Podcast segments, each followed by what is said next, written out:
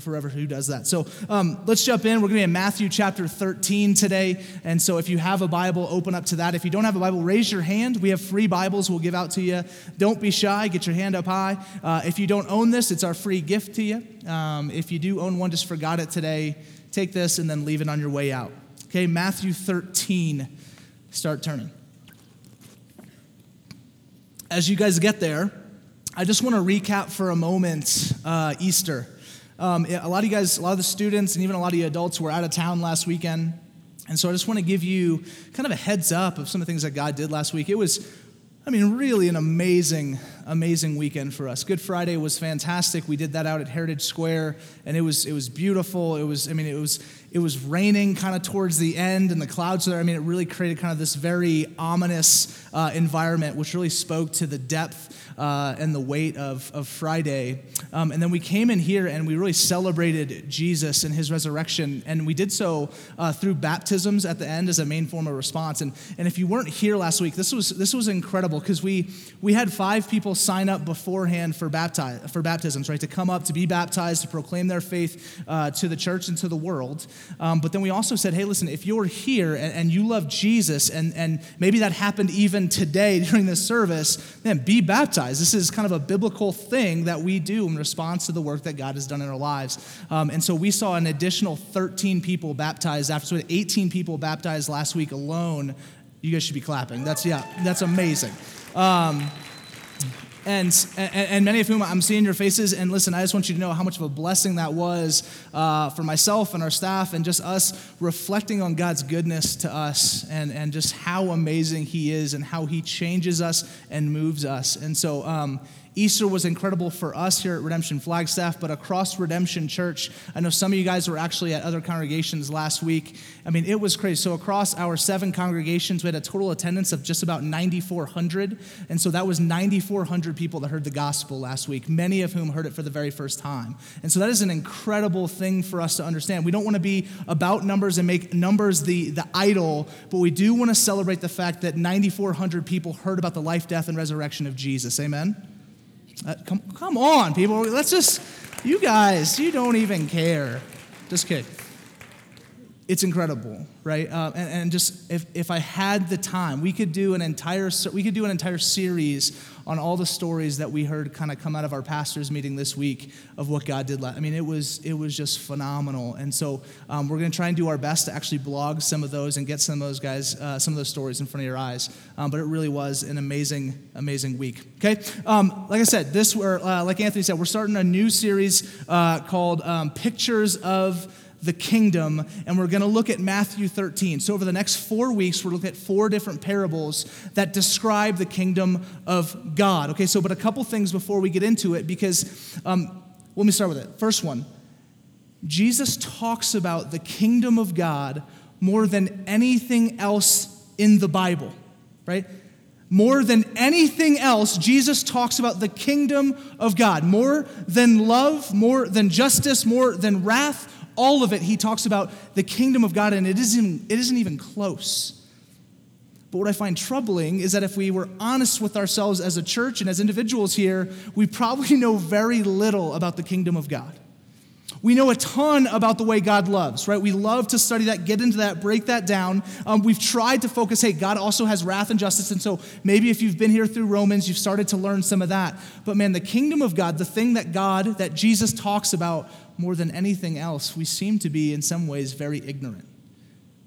What, what is this kingdom of God? Where is it? How, how is it formed? Who's in the whole deal? And so I want to give a, a, one more point to it. And then over the next four weeks, what these parables will do for us is answer one or two questions about the kingdom of God that we would get a better view of what it is and why Jesus would spend this much time talking about it. Okay? Before we get into the text, last thing. What is a kingdom? What is the kingdom of God? You have to go back and say, just what is a kingdom? Let's just start there. Let's not get too confused with what is a kingdom. A kingdom has what? It has a king, it has land, it has law, and it has people. Right? Every kingdom, kingdom, law, land, people. So the kingdom of God has the same things. The kingdom of God has a king, his name is Jesus. Jesus is the king of the kingdom of God. Okay? It has a law, it has a ethic with which all of the kingdom is governed by, and we find it in Scripture. Okay? It has a law. It has a land, and this one is maybe the most different from any kingdom that you'll find in this world, and that this kingdom knows no border. That the kingdom of God transcends any line on a map, it transcends any race, any gender, it transcends all of that. And the kingdom of God opens itself up to say there is no border in the kingdom of God. Okay? king, law, land, and people. Every kingdom has its own citizenry, and that's the church. That the kingdom of God has its people like any other kingdom, and those people are the church. The ones who love Jesus, the ones who are brought into the family of God. That is the kingdom. Those are the four definers of a kingdom and the four definers of the kingdom of God. But we're going to get into the nuanced questions over the next four weeks. But I want that at a foundational level for us to understand okay, what are we, what are we building on top of? All right? So let's do it. First 1, Matthew 13, verse 1. That same day, Jesus went out of the house and sat beside the sea, and great crowds gathered about him, so that he got into a boat and sat down, and the whole crowd stood on the beach. So here's the story Jesus had just finished up a conversation with his family, ends up going down to the beach on the Sea of Galilee and takes a seat and just is trying, my guess, he's probably just trying to relax, have a moment, okay? And then all of a sudden, all of these crowds rush him. And this happened throughout his ministry. Like the guy just had no moments really to himself. Even moments where you see where he goes off, he usually has to appoint people to kind of say, hey, I'm going to go do this, make sure no one bugs me. So Jesus goes down to the, to the shore of the Sea of Galilee, and all of these crowds rush to him. And then he jumps in a boat, okay, which really helps define for us this great biblical principle. All good teaching happens in a boat, okay? That's not true. Jesus gets in a boat and he starts in verse 3. And he told them many things in parables, saying, A sower went out to sow. And as he sowed, some seeds fell along the path, and the birds came and devoured them. Other seeds fell on rocky ground where they did not have much soil, and immediately they sprang up, since they had no depth of soil. But when the sun rose, they were scorched, and since they had no root, they withered away.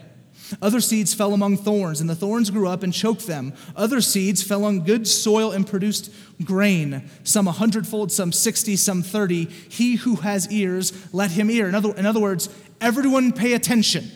Okay? This, this saying is trustworthy. This story is trustworthy. And so he gives this parable, this story of this sower, this farmer who goes out to sow some seed. And it says that on, on en route to sowing the seed, the seed falls in four different places, or what we'll use environments.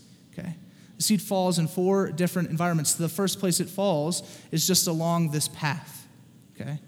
Just along this path. So it's just you're walking along and it falls out of the basket, falls out of the bucket, whatever he's using, it falls along the path. And what happens is a bird comes up, and like birds do, they eat everything and they steal the seed and fly away.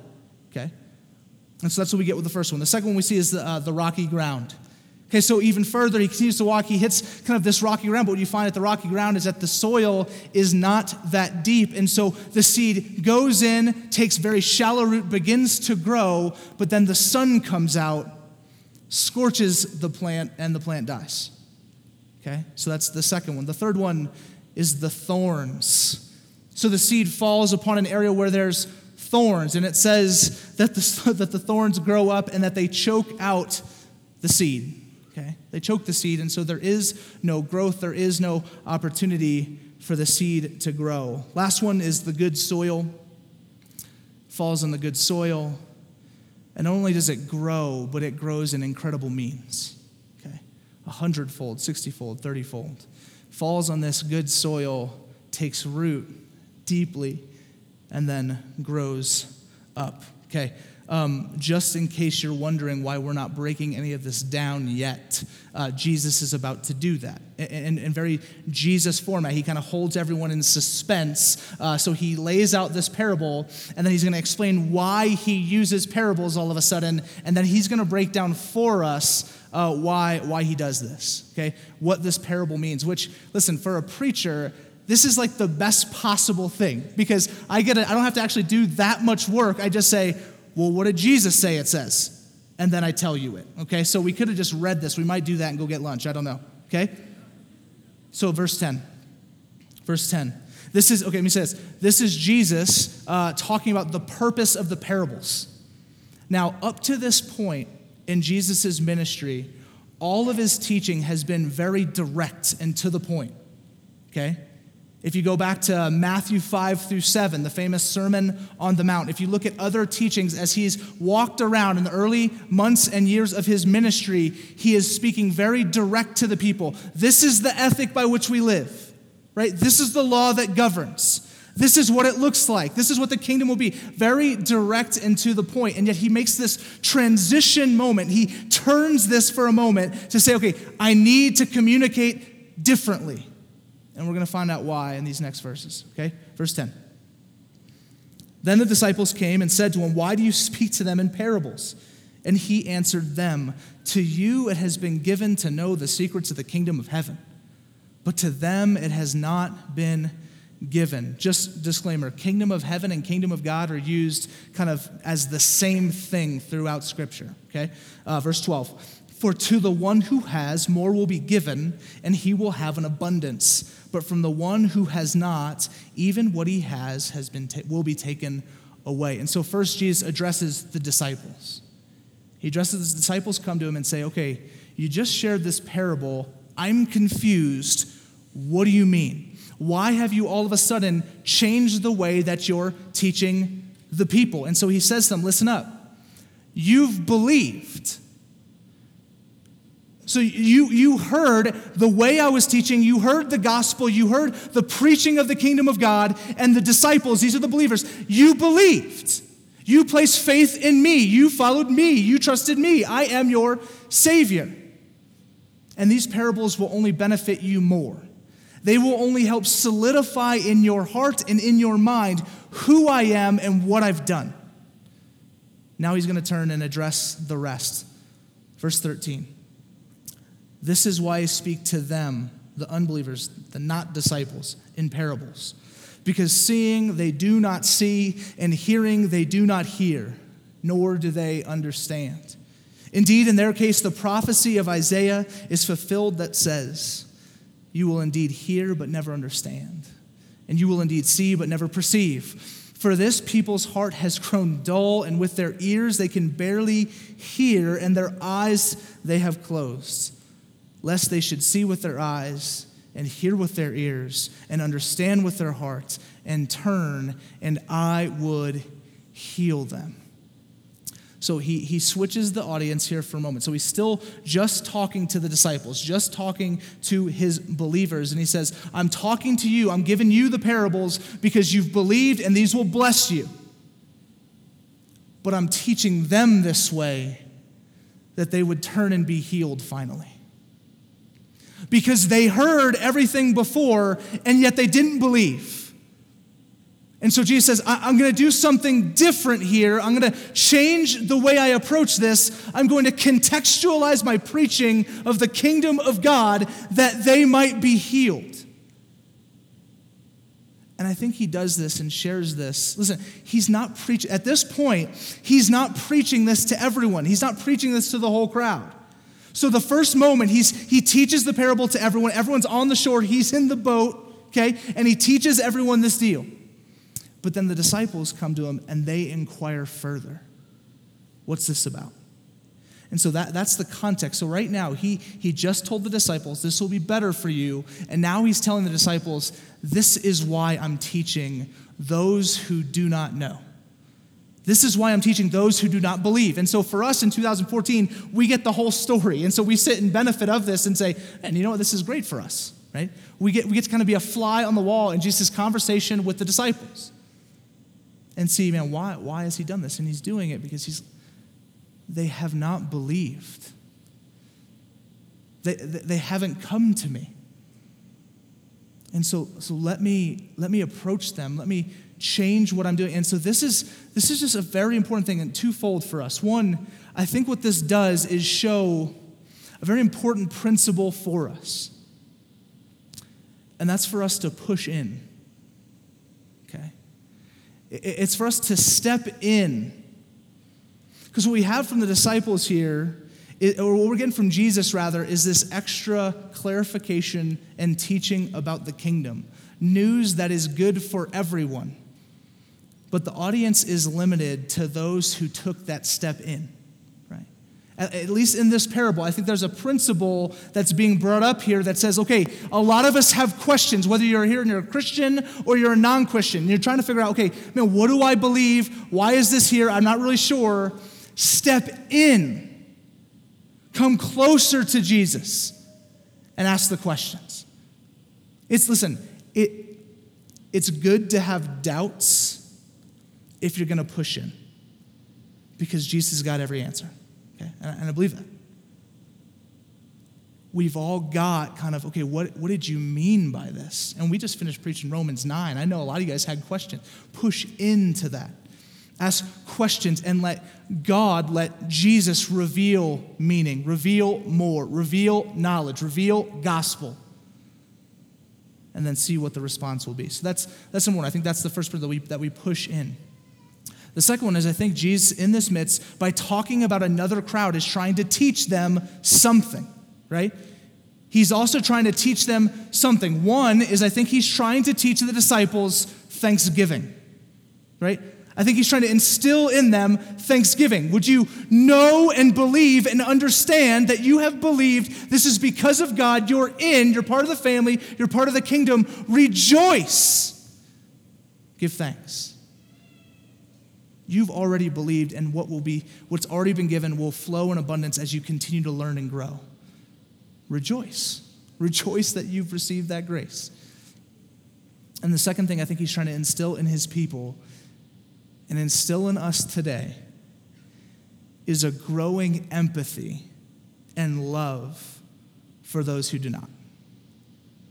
A growing empathy and love for those who do not. So again, Jesus comes to them and says, This is what you've believed, you will learn more.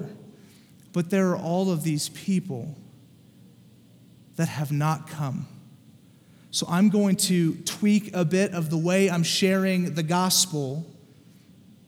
And I want you guys to be empowered and filled with my love that you would go, that you would love, that you would empathize with the fact that there are thousands and thousands and thousands, bring into our context, billions of people that don't know Jesus. Billions. And we look to our city, let's just bring it right here to Flagstaff. My guess, with the college, 75,000 people would be my guess. Don't know Jesus in our city. Okay, and that's of 82.5, including the campus. 75, I mean, that's, and I don't know that. I didn't go interview everyone. Uh, took a while. 75,000 people. Where are we with the gospel? Where are we with this good news that God has already proclaimed to us? Are we thankful? And are we going to others that don't know? And we really tried to push that even last week at Easter, but are we thankful? And are we going to those that don't know? Okay. That has to be a push and a motivator of what Jesus is bringing to, the, to his people right now. Okay? Let's keep going. Verse 16. but blessed are your eyes, back to the disciples, for they see, and your ears, for they hear. For truly I say to you, many prophets and righteous long to see what you see and did not see it, and to hear what you hear and did not hear it. So he goes back to the disciples and say again, do you get this? That across the world, prophets, right? And he's going even Old Testament, saying these, these people that just long to see the Savior, long to see Jesus, long to be his, and yet never got a glimpse of him. Rejoice, church. Be thankful, sing, praise, glorify, because he's done this work understanding that, man, we are all so different. And that's why Jesus, I think, has to teach in such a way that reaches the different people, right? This uh, yesterday, for our redemption men's event a group of us went over to sunshine rescue mission and were able to serve over there. And, and then i tell you was, i was just super blessed to be there to see the work that sunshine is doing the way that they, they care for the people that come in. But what i found which was great and i talked to, to verity who's my wife if, if you don't know her um, uh, was like, she's beautiful. Where am i going? Um, i just pictured her and i lost my train of thought her beauty. Um, so anyway, so we were at Sunshine, um, and we were there, and we're watching just their staff and their volunteers interact with the men that were coming in, and and I loved it because it, it wasn't and. and and that's not my field. I don't work there, so I'm not. But I, I watched and I was super blessed because I just saw the way that these guys hung out and talked and treated the other men in the room. And it, and it wasn't like, hey, like, let's let's like lay, let's like hold hands and I tell you how much I love you and Jesus it was like bro get in line. What are you you know it was just kind of this they knew how to treat and talk to these men. And at the same time on the other side of town there was a group of ladies from Hope Cottage there's a group of ladies from our church coming together to put on a baby shower for a woman who lives at Hope Cottage. And I guarantee you they were not speaking loudly to her, but rather was saying, God loves you. And, and, I, if you've ever been to Hope Cottage, they're the most loving women on the planet. Like you get in there and you just start feeling like I'm like getting warm and I want to hold like a teddy bear. It's amazing. God loves you. Jesus loves you. You're beautiful. You're valuable. You're amazing. Now, transition back to sunshine. Get in line, bro. Sit down. What do you do? I mean, it was just, you just treat these guys in a way that connects with them. And I think Jesus is doing the same thing.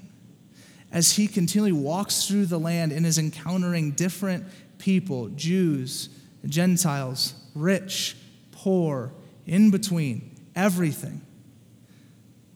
He's preaching in a way that the gospel will take root in the hearts of many.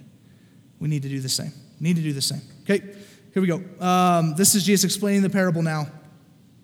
Jesus explaining the parable. Again, four environments. These four environments are going to represent a category of person in each one. And I'm going to give this to you in the beginning. When it talks about the seed that was sown, the seed is the word or the gospel of the kingdom. Okay? So it, it, just as we go through this, that's what the seed is. If you look back at the parable, the seed is the word or the gospel of the kingdom. Verse 18. Hear then the parable of the sower. When anyone hears the word of the kingdom and does not understand it, the evil one comes and snatches away what has been sown in his heart. This is what was sown along the path, right? So the bird that came in and devoured it gives us another biblical principle. Satan's actually a bird okay? And so Satan comes in, devours the seed, and goes away. In other words, the seed, the word, the gospel falls upon the hearts of many, and yet the enemy comes in and steals and snatches and pulls it away. Now, this is sometimes something that we're kind of uncomfortable talking about the reality of Satan. The fact that, he, that the Bible tells us that he prowls around the world like a roaring lion looking for someone to devour, right? That's the language. That he is scheming and manipulating and moving and trying to find hey, where has the gospel landed and how do I wipe it away? This is what happens, I think, all over the world every Sunday as people come to our churches, come in, hear the gospel, walk out with absolutely no change. Now, there's other things, and we're going to get into those, but I think we are foolish if we think that Satan and evil are not out looking for someone to deceive, distort, and deny the truth of the gospel. This happens all over, or what we've all, listen, you've all got those friends, right? Where you're like, man, I, I just, I, I keep sharing the gospel. And, and, and they've seen it, and I mean, they've had dreams where I'm, I'm not going to say who, because I know she listens to all of the podcasts, um, but she'll know she is, and I love you. Um, she, she had, uh, I was sharing the gospel with her for years, and she has this dream one night. And, and she had zero context for why this, didn't know any of the language, didn't know why. In the dream, she sees Jesus at a distance, starts walking towards him at a slow pace. Jesus moves rapidly towards her, keeps coming, keeps coming, keeps coming, and enters her heart. And then she comes to me the next day and says, Hey, what do you think that means? it's like, uh, well, I got an idea or two. I lay out God's love for her, what Christ has done, that that He wants to come, that He wants to, right? Behold, I stand at the door and knock. Right? Behold, I stand at the door. He who lets me, and I will come in and eat with him. I was like, listen, this is what's going on. Jesus knocking on your, let me in. I want to be in. I want to be your Lord. I mean, for me, I'm like, yeah, that's, I, I thought I had her right? I was like, got her. Didn't budge. Nothing. Nothing. Next week, there was a whole other thing. I mean, it was in those moments where it was like, we got her. Like, Jesus, we got her. Nothing. And, and, and, I look back on it, and, and I'll look at some of these other environments, but I look back on it and I say, man, this, there's no other explanation for me. Satan, right? I mean, it, he's real, guys, and he comes in and he looks to remove and distort and destroy the power of the gospel to transform your friends, your family, in this world. So that's the first one. That's the path. Okay? Um, second one, where are we at? Verse 20.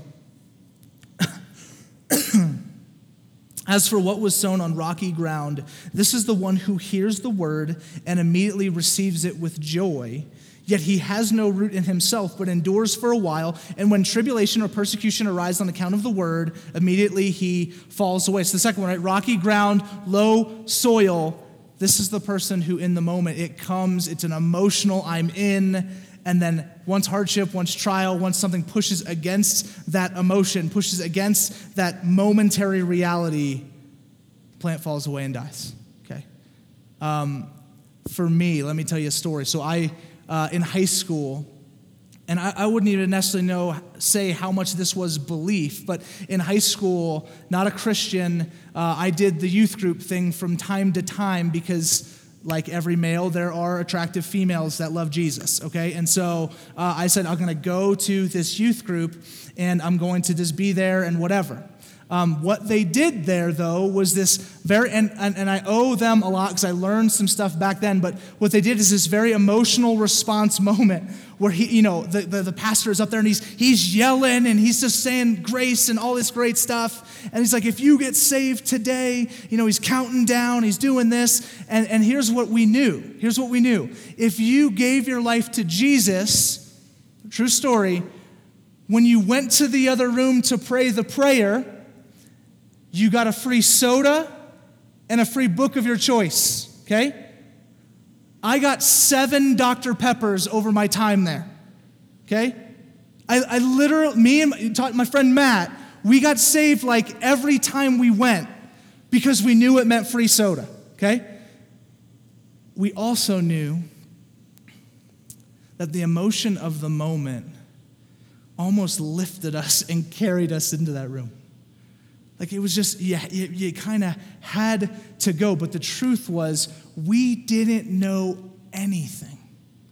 I mean, we, we were barely paying attention. The gospel was not clearly presented. We didn't understand it was about Jesus, so we still thought it was about works. On and on and on, the list could continue. And so every other month, we found ourselves in that room praying a prayer. And yet, I, I would not say that in any way I loved Jesus. My life didn't even come close to evidencing that until I got to college. Okay, and, and if if any of you grew up going to youth camps and not, listen, I think youth camps are great. I really do. Actually, I'm a big, big proponent. But what happens a lot of times is you see the same kid running up the aisle every summer, okay?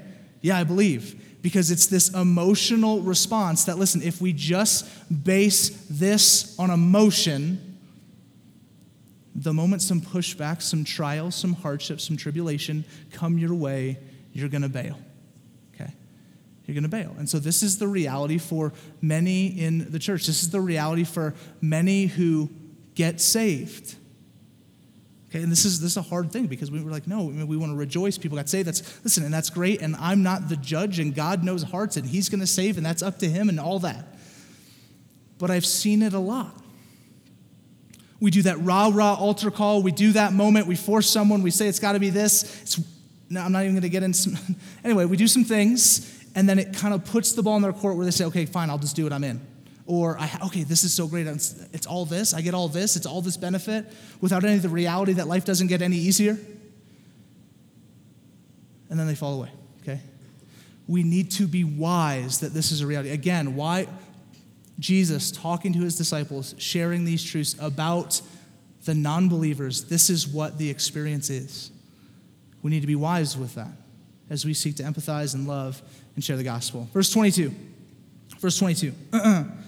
As for what was sown among thorns, this is the one who hears the word, but the cares of the world and the deceitfulness of riches choke the word, and it proves unfruitful. So, the third environment, third people, seed among thorns. Now, oftentimes this is preached as the seed falls in, starts to grow, and then the thorns choke the plant right? So we, we become Christians, we start to grow, but that the world starts to choke us, and then we eventually die and wither and leave.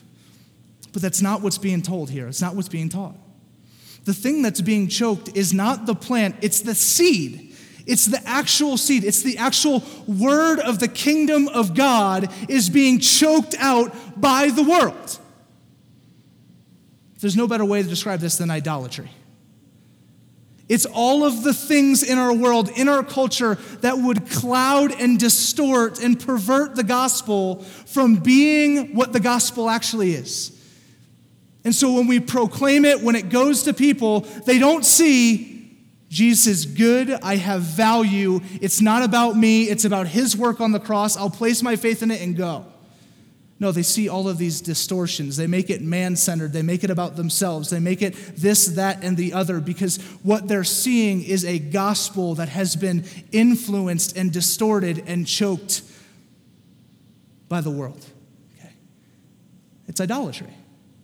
It's the things that our world have made more important, more glorious, more visible than the truth of the kingdom of Jesus. Okay? Um, this could be anything money, status, friends, sex, on and on. It could be also anything that we raise above, anything that clouds, that distorts that image. Let me give you an example. So one of the one of the things, right? So the Bible says you're valuable, you're beautiful, you're His, right? For those in Christ. And so here's what, here's what the here's what the world does with that truth. Yeah, you are those things, but not because of Jesus. It's because you look a certain way, or you act a certain way, or you go to a certain place, or you do a certain thing. It's not about your identity in Jesus, which is unconditional, it's just about Him. Instead, they layer all this other stuff on top of it. One of the best examples of this, and the truth is, if we've been called this type of church, but it's the hipster world, okay? It's the hipster culture, okay? And, and listen, if that's you, and I can see a few of you, um, don't get upset right now, right? Uh, but the reality is, is amongst kind of this hipster thing, it started out as this movement of, we don't care. I'll wear anything, right? Like, I guess where I got these pants? Dumpster, right? No big deal. Holes in the shirt, doesn't matter. I mean, it's just, it was about, I don't care, individualism to the max degree. I'm going to do my own thing. Now, what happens when you get sinful man moving into that world? You get the same shirt that you could buy for $1.99 at a thrift store for $119.99 at a vintage clothing shop, right? What you get is, which is spreading across the world, no joke, hipster beard implants, okay? That's happening, Okay? So you could literally go to, um, I don't know even what doctor does that, but you go in and they will, they will literally do a graft situation where you can grow a beard, and their most popular beard is the hipster. Okay? It costs $8,500. And it's growing in popularity. Because what started as, I'm not going to shave because I don't care, I'm going to do my own thing. Now you've got Asian boys like myself saying, man, I got to go get one of those. Okay? I got, I got to grow this beastly, manly thing. That most women hate. It's to be honest with you, fellas, okay? Uh, not all. Some women love it, but most women hate it, okay? In fact, that's not, never mind. Um, if Arity were here, I would tell that story. If you want to know, it's really funny. I'll tell you later. Um, and, and so, so what happens is we say, or the Bible says, you have value, you're beautiful in this way, but the world creates all these different things to say the same truth, but they add in all their own little principles and things that clarify that reality.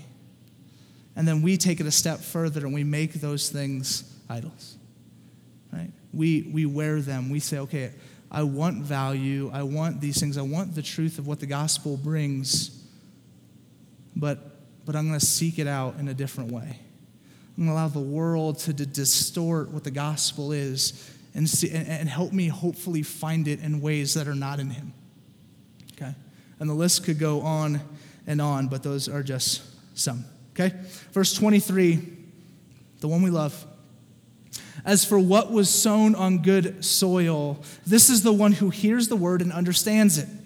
He indeed bears fruit and yields, in one case, a hundredfold, and another 60, and another 30. So, this is the last environment it falls on. The seed falls on this good soil. It's depth, it's rich, it takes its root, and it grows and it continues to grow. And the yield is a fold, 60 fold, 30 fold. If you go back to those days, the average yield for a crop would be about five to 10 fold. Whatever you say, five to 10 fold. So, in so many ways, the saying, listen, that which you seek, that which you pursue, that which you want so bad in this life, maybe, just maybe, you'll find it in this world temporarily but God will deliver in greater ways than you could ever imagine. Does this mean more resource or more money or more of the things that you desire in a quantifiable sense? No. What it does mean is that they'll be richer and fuller because they are found within a kingdom that is everlasting, within a kingdom that knows no end, a kingdom that after this world has been renewed and restored it will be the only game in town. Right? It'll be the only kingdom to be a part of, the only nation that we will reside in. And so that which we invest in with good soil will grow and raise. And so what we have here is a very God centered vision for salvation and new life. For salvation, new life, and growth. Listen, the first three, they've got man all over it, right? It's all about us. It's all about, okay, it's all about the idols that distort. It's all about all of these different things that sway us. Okay, it's all about the things that, that man, we let in that distort the gospel, that don't allow us to grow and be raised up in, and yet this, this last, the good soil, we do not control. It's just God saying, all right, man, it's time.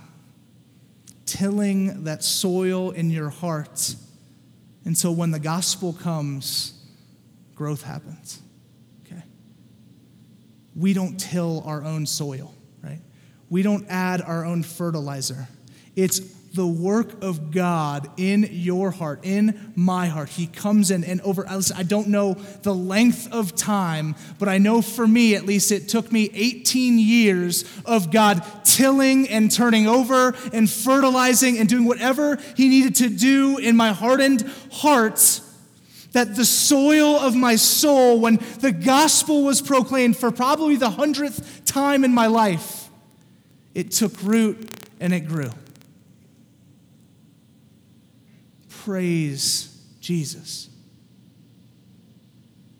Praise God.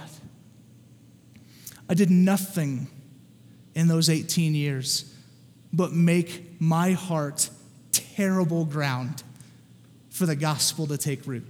And I think if, if we honestly go back and look at all of our lives, even today, we would just look and say, man, if we're honest, all we do is make our hearts pretty tough soil for the Lord. But He comes in, He turns over, He tills, He fertilizes, and He causes growth. Praise Jesus. For some of you who were baptized last week that are here, and if you have friends, right, that have given their lives to the Lord recently, this is just a good thing for us to look at and say, okay, God, what you've described here is in the kingdom is, man, there are citizens of the kingdom. Who are they and how is citizenship attained? To look through those lenses, look through what's given here and say, okay, where, where am I at? Where are my friends at? Is this real? Is there depth? Will I grow? Or am I still focused on things external? Am I still focused on my own idolatry of status or of pursuit of wealth or whatever it might be that will cause the Word of God to not look as glorious to you as it did the moment you took the dip? So look through these lenses, church. Where are you? Where are we? And where are we going? That one, we would be thankful and rejoice, and that two, we would empathize and love those who do not know that they might know. Okay? It's a mission of what we're doing, the gospel of the kingdom. The gospel of the kingdom is this beautiful reality that there is this kingdom that Jesus' life, death, and resurrection has inaugurated and established that we would live in now and forever. We'll look at more principles over it over the next few weeks.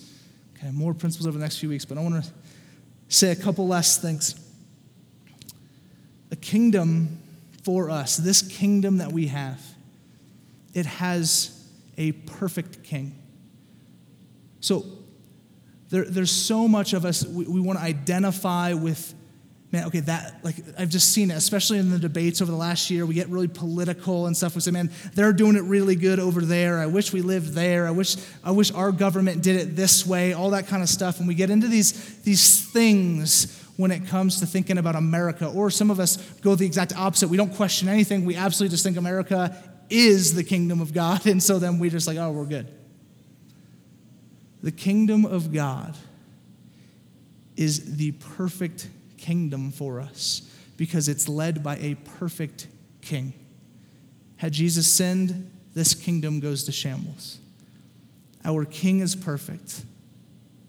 Our citizenry, the church, okay, although flawed, are covered in the blood of Jesus. Perfect. Our law, the consistent, perfect, edifying ethic of the gospel and ethic of Scripture, perfect. And the borders that we don't know, that transcend the world, that invite all in without any type of condition. Establish for us a kingdom that all are invited in that's perfect. Invites us into a community and a place with a Savior that's greater than this world can offer. Okay? The greatest possible thing this world can offer. And so as we leave, the two things I want for us those in here that love Jesus, right? Would you be thankful today? Would you be thankful of the work that God's done in your heart? And that means sing and praise and share and do all that. I mean, talk highly of Jesus. When you come to take communion this morning, I mean, take it in reverence and in thanksgiving of, what, of the work that he's accomplished. And then, secondly, would we move individually and as a church towards love and empathy for the reality that 75,000 people in our city don't know Jesus? Okay. That we need to move in response to the gospel, in response to his work, move to those who do not know. And I want to say this if, if you're here and you're a skeptic, right, you're a non believer, you're questioning this whole deal, I echo Jesus. I echo Jesus when he says in verse 15 that you would see with your eyes, hear with your ears, understand with your heart, and turn, and he will heal you. come and be healed. Come and be healed by Jesus. Let's pray.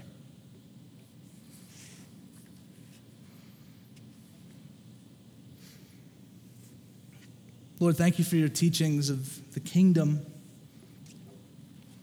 God, thank you that uh, it's begun and we see pieces of it now. God, that you are continually expanding it, growing it, growing our citizenry, refining, Lord, the way that we apply the ethic of it. God, thank you that you are graceful to us enough that even when we let ourselves be deceived, or God, we even pursue, God, the idols that shroud the gospel, God, that you are faithful. God, that we've done nothing. God, we, we, we can't flee from idols enough. We can't We can't fight Satan by ourselves. God, we need you. All of us need you, God. And, and